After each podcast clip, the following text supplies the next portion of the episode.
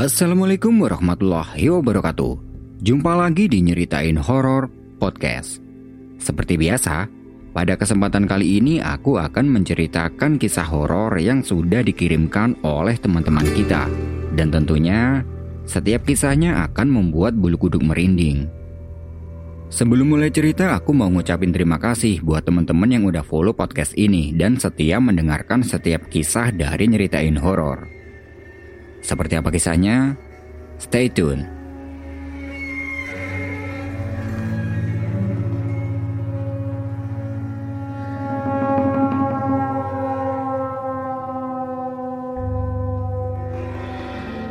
Awal cerita, waktu itu tiba-tiba Yayan dihubungi temannya melalui telepon, yang sebut saja namanya itu adalah Bella.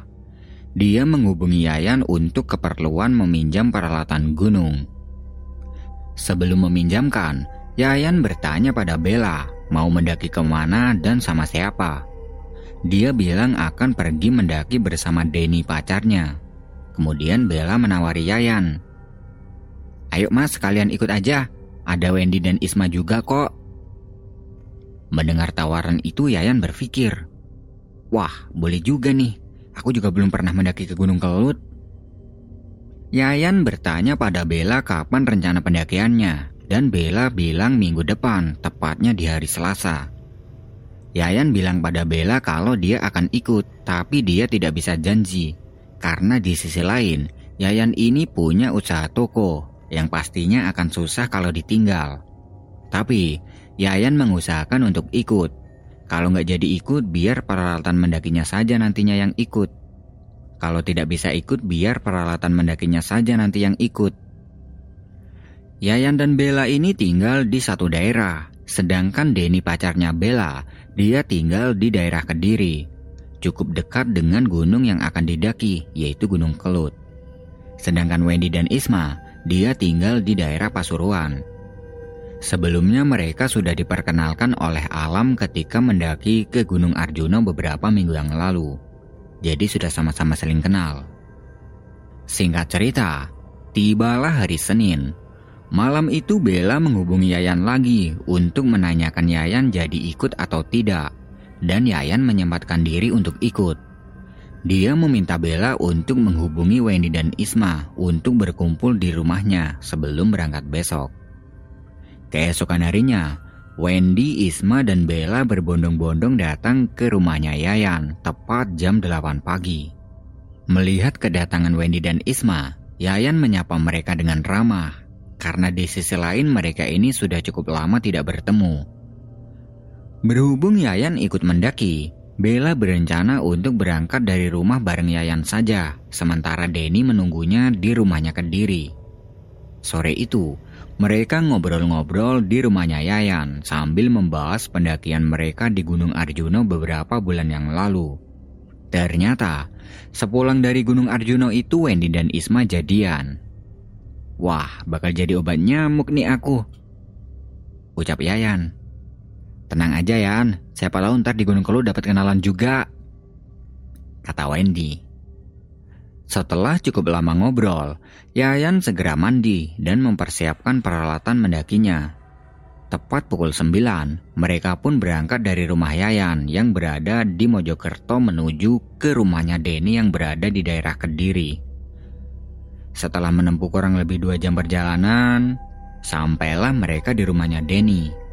Ternyata, rumahnya Denny ini tidak jauh dari Gunung Kelut. Di situ mereka disambut oleh Denny dan kedua orang tuanya dengan ramah. Kemudian mereka istirahat dan berencana berangkat nanti habis duhur. Sambil menunggu habis duhur itu mereka ngobrol-ngobrol membahas kehidupannya masing-masing setelah lama tidak bertemu. Jadi, mereka ini bisa bertemu kalau pas lagi ada acara mendaki doang. Di luar itu, mereka sibuk dengan pekerjaannya masing-masing.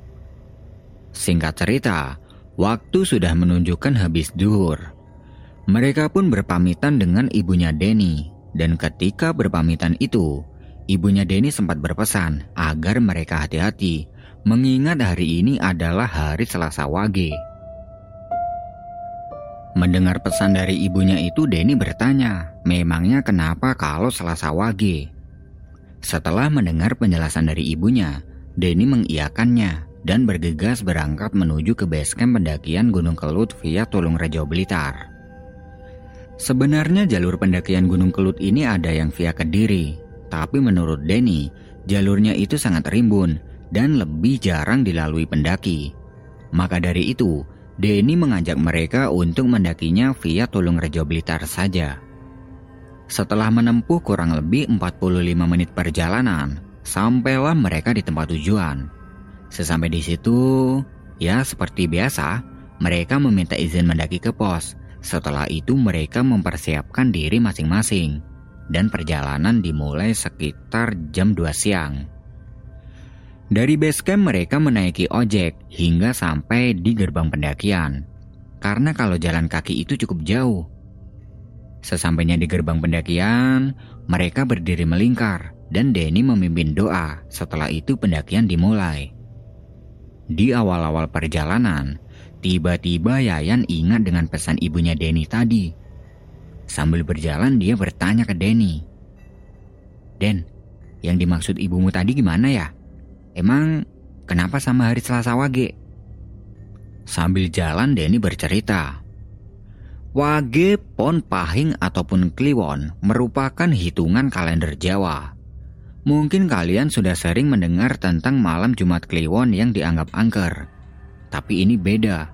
Bagi ibunya Denny dan penduduk sekitar Gunung Kelut, mereka selalu waspada dengan pasaran Wage. Mungkin karena letusan gunung yang beberapa kali meletus itu selalu jatuh pada Wage, seperti letusan pada tahun 1955, 1966, 1990, 2007, dan yang terakhir adalah 2014. Nah, dari sini mereka jadi tahu satu hal, tapi mereka tidak begitu menanggapi terlalu serius, tapi tidak dengan Yayan. Entah kenapa setelah mendengar cerita dari Denny itu, tiba-tiba muncul rasa khawatir di dalam diri Yayan yang sebelumnya belum pernah dia rasakan. Yayan berusaha membuang rasa khawatirnya itu. Setelah cukup lama berjalan, sampailah mereka di pos 1 yang dinamakan Serenggono Bule. Di sini mereka istirahat sebentar, dan terlihat jalur pendakiannya ini sangat sepi tidak ada pendaki lain satupun yang mereka jumpai. Setelah cukup istirahat, perjalanan kembali dilanjutkan. Jalan menuju ke pos 2 ini, vegetasinya sangat rapat dan cukup menanjak. Kontur tanahnya cukup padat dan banyak terdapat akar serta pohon yang tumbang. Setelah menempuh sekitar 30 menit perjalanan, sampailah mereka di pos 2 yang dinamakan Rewondo Geni. Karena lelah, di sini mereka istirahat cukup lama sambil ngemil logistik. Belum lama istirahat di pos 2, tiba-tiba kabut datang cukup tebal. Hingga akhirnya rintik-rintik hujan pun turun dan memaksa mereka untuk berhenti lebih lama lagi di pos 2. Tapi syukurlah, setelah kurang lebih 30 menit kemudian hujan sudah reda dan langit kembali cerah. Mereka pun lekas melanjutkan perjalanan. Di perjalanan menuju ke pos 3 ini, Yayan semakin merasa cemas. Di dalam pikirannya terus ingat dengan pesan sekaligus cerita dari Denny tadi. Di pendakian-pendakian sebelumnya, Yayan tidak pernah merasakan cemas seperti ini. Jadi baru kali ini saja. Dia mempunyai firasat bahwa akan terjadi sesuatu pada dirinya. Karena tidak ingin terus-terusan merasa cemas, dia berusaha membuang rasa cemasnya itu dengan memulai bahan percandaan ke teman-temannya. Eh, kalian nanti kalau udah sampai di atas jangan jadiin aku nyamuk ya. Wah, iya nih. Kasihan si Yayan, gak ada gandengannya. Ya, makanya itu. Tenang Mas Yan, kita doain semoga cepat dapat pacar ya. Lama-kelamaan, rasa cemas Yayan sedikit berkurang mereka berjalan sambil sesekali bercanda. Di pertengahan jalan menuju ke pos 3, mereka menjumpai satu orang laki-laki yang cukup tua. Kalau dilihat dari penampilannya yang memakai tudung tani dan memikul keranjang rumput, sepertinya dia ini sedang berkebun atau mungkin sedang mencari rumput. Mereka berjalan melewati orang itu yang sedang duduk tenang sambil mengepulkan asap rokok. Permisi pak, ucap Denny. Orang itu tidak menjawab satu kata pun, hanya mengangguk. Yayan yang waktu itu berjalan di paling belakang terus melihat orang itu. Dan ketika sudah tepat di depannya, tiba-tiba orang itu menatap ke arah Yayan sambil tersenyum sinis. Melihat itu Yayan kaget. Dia mengucap permisi pada orang itu, tapi tetap saja dia tidak menjawab dan masih tersenyum sinis. Merasa takut, Yayan mempercepat langkahnya dan mendekati teman-temannya. Setelah cukup jauh meninggalkan orang tadi, dia melihat lagi ke arah belakang. Dan orang itu masih terus melihat ke arah Yayan, tapi kali ini tidak senyum dengan sinis. Merasa ada yang aneh dengan orang itu, Yayan bilang ke yang lain. Eh, orang tadi kok aneh gitu ya? Aneh kenapa, Yan? Serem aja, tiba-tiba aja ada di situ. Udah biasa, Yan. Di sini emang banyak orang cari rumput. Karena tidak ingin berpikiran negatif, Yayan menganggapnya seperti itu. Ya, mungkin saja dia memang warga sekitar yang sedang mencari rumput. Setelah cukup lama berjalan, sampailah mereka di pos 3 yang dinamakan Ronggo Petak. Mengingat waktu sudah menunjukkan jam 4 sore, mereka istirahat dan berunding. Enaknya mau camp di mana? Di sini atau di area Lembu Suro. Karena sudah sangat lelah, mereka memutuskan untuk camp di pos 3 saja dan lanjut perjalanan besok. Dua tenda mereka dirikan dengan posisi berjajar setelah itu mereka lanjut masak-masak untuk makan malam. Sore itu, keadaan di pos 3 sangat sepi. Hanya ada rombongan mereka saja yang sedang camp. Setelah perut sudah dirasa kenyang, mereka lanjut ngopi-ngopi dan menikmati pemandangan sunset di pos 3. Tidak terasa, hari sudah mulai gelap. Yayan, Denny, dan Wendy pergi mengumpulkan kayu bakar untuk mengusir suhu dingin. Setelah kayu sudah terkumpul, mereka membakarnya di depan tenda dan mereka lanjut duduk-duduk sambil menikmati kopi dan dinginnya malam. Tidak terasa, malam pun semakin larut. Karena udara semakin dingin, mereka memutuskan untuk masuk tenda dan tidur. Bella dan Isma tidur di satu tenda, Sedangkan Yayan, Denny, dan Wendy tidur di tenda yang berbeda. Nah, ketika sedang nyenyak tidur, kejadian aneh mulai dialami oleh Yayan. Tiba-tiba saja dia ini merasa panas di kedua pundaknya hingga membuatnya terbangun. Dalam posisi duduk, dia mengamati keadaan sekitar yang di situ terdapat Denny dan Wendy yang sedang tidur nyenyak. Dan di sebelah Denny juga terdapat Yayan yang juga sedang tidur. Jadi dia ini melihat dirinya sendiri sedang tidur. Melihat keadaan ini, dia bingung. Loh, ini aku sedang tidur. Terus ini aku juga sedang duduk. Tidak ada rasa ngantuk yang dirasakan Yayan. Karena bingung dengan apa yang terjadi pada dirinya, dia berniat untuk keluar tenda. Resleting tenda dia pegang dan akan membuka pintu tendanya. Tapi resleting itu tidak bisa dia pegang. Tangannya tembus keluar tenda. Kejadian ini membuat Yayan semakin bingung. Beberapa kali dia berusaha memegang resleting itu, tapi tetap saja sama. Pelan-pelan, dia menerobos keluar tenda dan ternyata tubuhnya ini bisa menembus pintu tenda. Yayan semakin dibuat bingung. Ada apa dengan dirinya? Apa ini mimpi? Ucapnya dalam hati. Beberapa kali dia mencubit tangannya, bahkan sampai digigit. Tapi tidak ada rasa sakit sama sekali. Suasana di luar tenda remang-remang, seperti suasana menjelang maghrib dan suhu dingin pun tidak dia rasakan sama sekali. Yayan melihat ke berbagai arah. Tempat ini sama seperti tadi sore, hanya ada dua tenda miliknya. Lalu, terlihat ada seorang laki-laki tua yang sedang duduk sambil mengisap rokok. Jaraknya itu sekitar 20 meter dari tempat dia berdiri.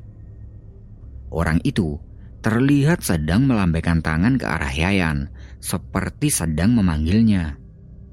Tidak ada rasa takut sama sekali. Dengan sendirinya, kakinya Yayan melangkah ke arah orang itu.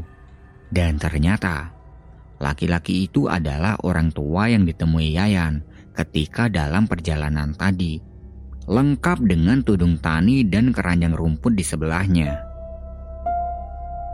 Orang tua itu berkata pada Yayan dengan bahasa Jawa. Kue kule opo nang gini? Kulo ndaki kali rencang-rencang, bah. Sok molan rokokmu petal eh. Petal terus pundi, mbah? Saya ngadeg ndok ini iki liyo rokokmu le, nanging sok momu. Mendengar itu Yayan jadi semakin bingung. Dia bertanya pada Simbah bagaimana caranya dia kembali ke raganya. Kata Simbah, Yayan bisa kembali ke raganya kalau hari sudah pagi. Sambil menunggu pagi tiba, Simbah mengajak Yayan untuk keliling tempat ini. Kue aja kuatir. Mereka isu isu suwe kue ayo melu aku melaku melaku.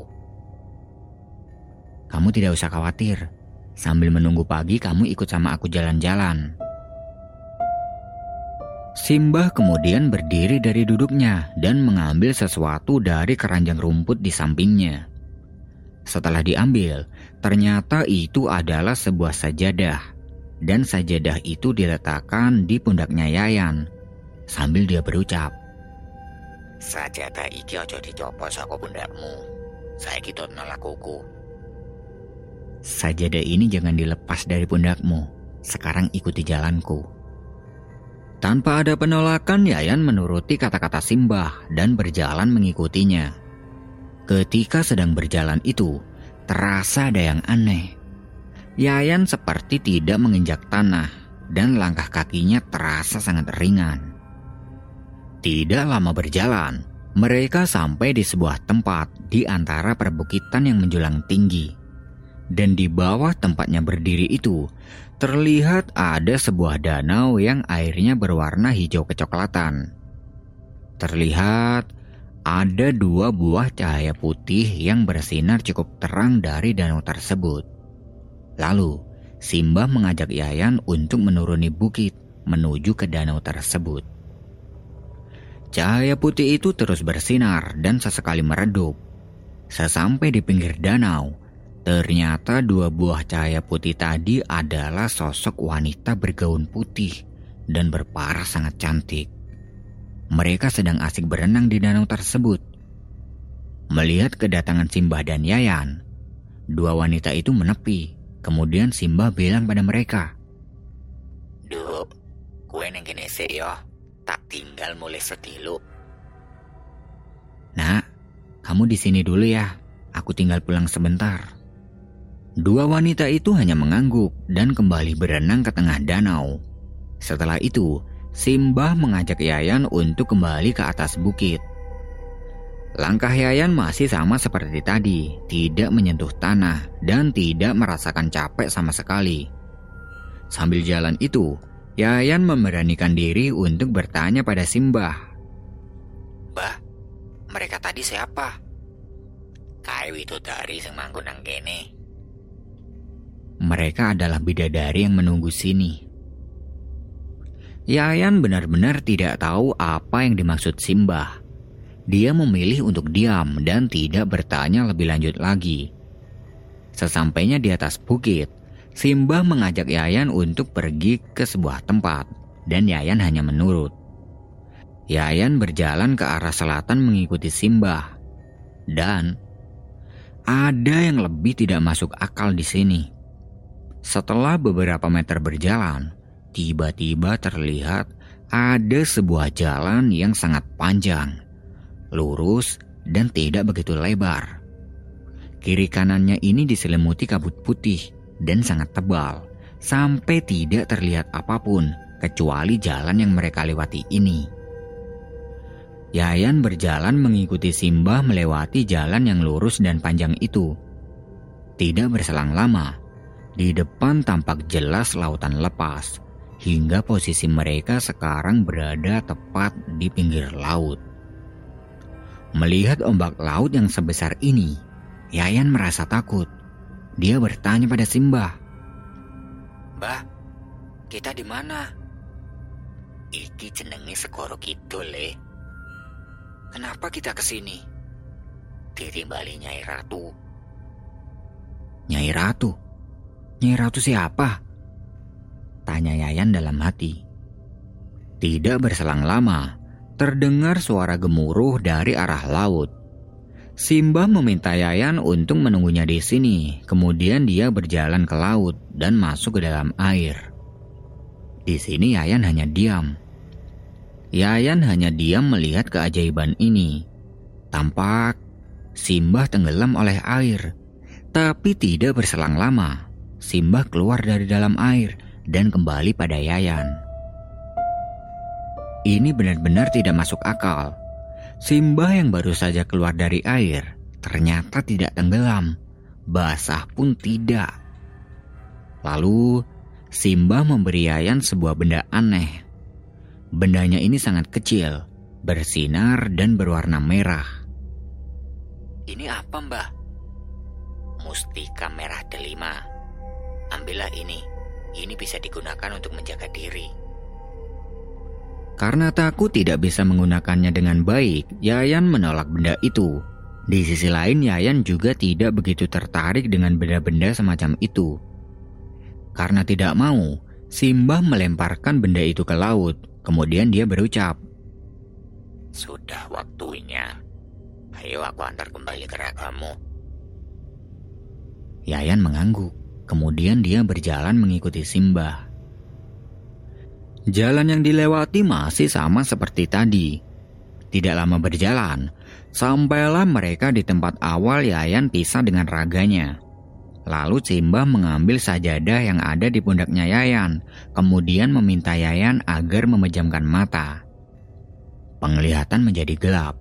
Yayan tidak bisa melihat apa pun. Lalu, perlahan Yayan membuka mata.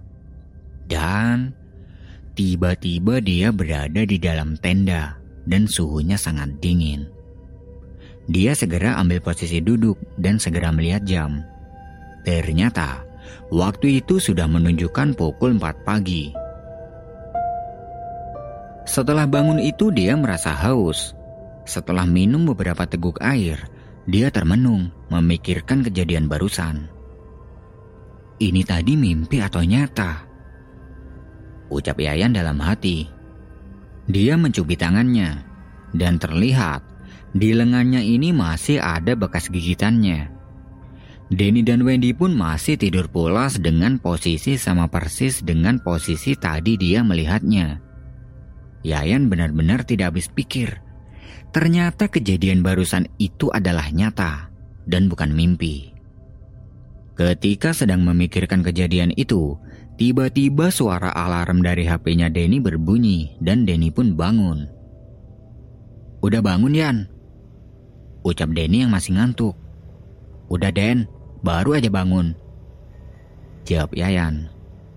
Denny membangunkan Wendy, kemudian dia keluar tenda untuk membangunkan Bella dan Isma. Sambil menahan suhu dingin, Yayan pun keluar dari tenda dan melihat-lihat keadaan sekitar. Suasananya sama persis dengan suasana tadi. Hanya saja, dia tidak melihat keberadaan Simbah di tempat duduknya tadi. Pagi itu langit tampak cerah disambut pemandangan sunrise pagi. Setelah semuanya sudah bangun, Denny merebus air untuk membuat kopi. Setelah itu dia mengajak yang lain untuk lanjut berjalan ke puncak. Perjalanan ke puncak dimulai sekitar pukul 5 pagi. Di perjalanan menuju ke puncak, Yayan masih terus kepikiran tentang kejadian itu. Tapi kali ini dia berusaha melupakannya dan fokus di jalur yang dilewati. Setelah cukup lama berjalan, sampailah mereka di puncak Kawah Kelut sekitar jam setengah tujuh pagi. Nah, dari puncak terpampang jelas Kawah Kelut yang berwarna hijau kecoklatan. Dan itu kembali mengingatkan Yayan pada dua sosok wanita bergaun putih yang sedang mandi. Apa mungkin itu danau yang digunakan mandi sama wanita itu? Batinnya. Yayan terus mengamati tempat itu untuk memastikan. Dan ketika sedang sibuk mengamati, terlihat ada dua buah titik cahaya putih di tengah-tengah kawah. Melihat itu, Yayan coba bilang ke teman-temannya, Eh, kalian lihat ada cahaya nggak sih di kawah? Mereka semua melihat ke arah kawah. Mana Yan? Gak ada apa-apa gitu kok. Tanya Denny. Karena sepertinya mereka tidak ada yang melihatnya, Yayan pun tidak memperjelas soal itu. Dia meminta yang lain untuk mengabaikannya dengan alasan dia hanya salah lihat. Dari sini Yayan berpikir, kalau mungkin cahaya itu adalah dua wanita yang pernah dia lihat sebelumnya. Dalam hati Yayan mengucapkan salam dan ditujukan pada dua wanita itu. Setelah cukup puas di puncak, mereka kembali turun ke tempat camp. Dan sebelum turun, dalam hati Yayan pamit pada Simbah dan dua wanita yang pernah dia temui, meskipun sekarang dia tidak melihat keberadaan mereka. Singkat cerita, sampailah mereka kembali di tempat camp dan segera masak makanan untuk sarapan. Setelah itu mereka lanjut berkemas dan kembali berjalan turun.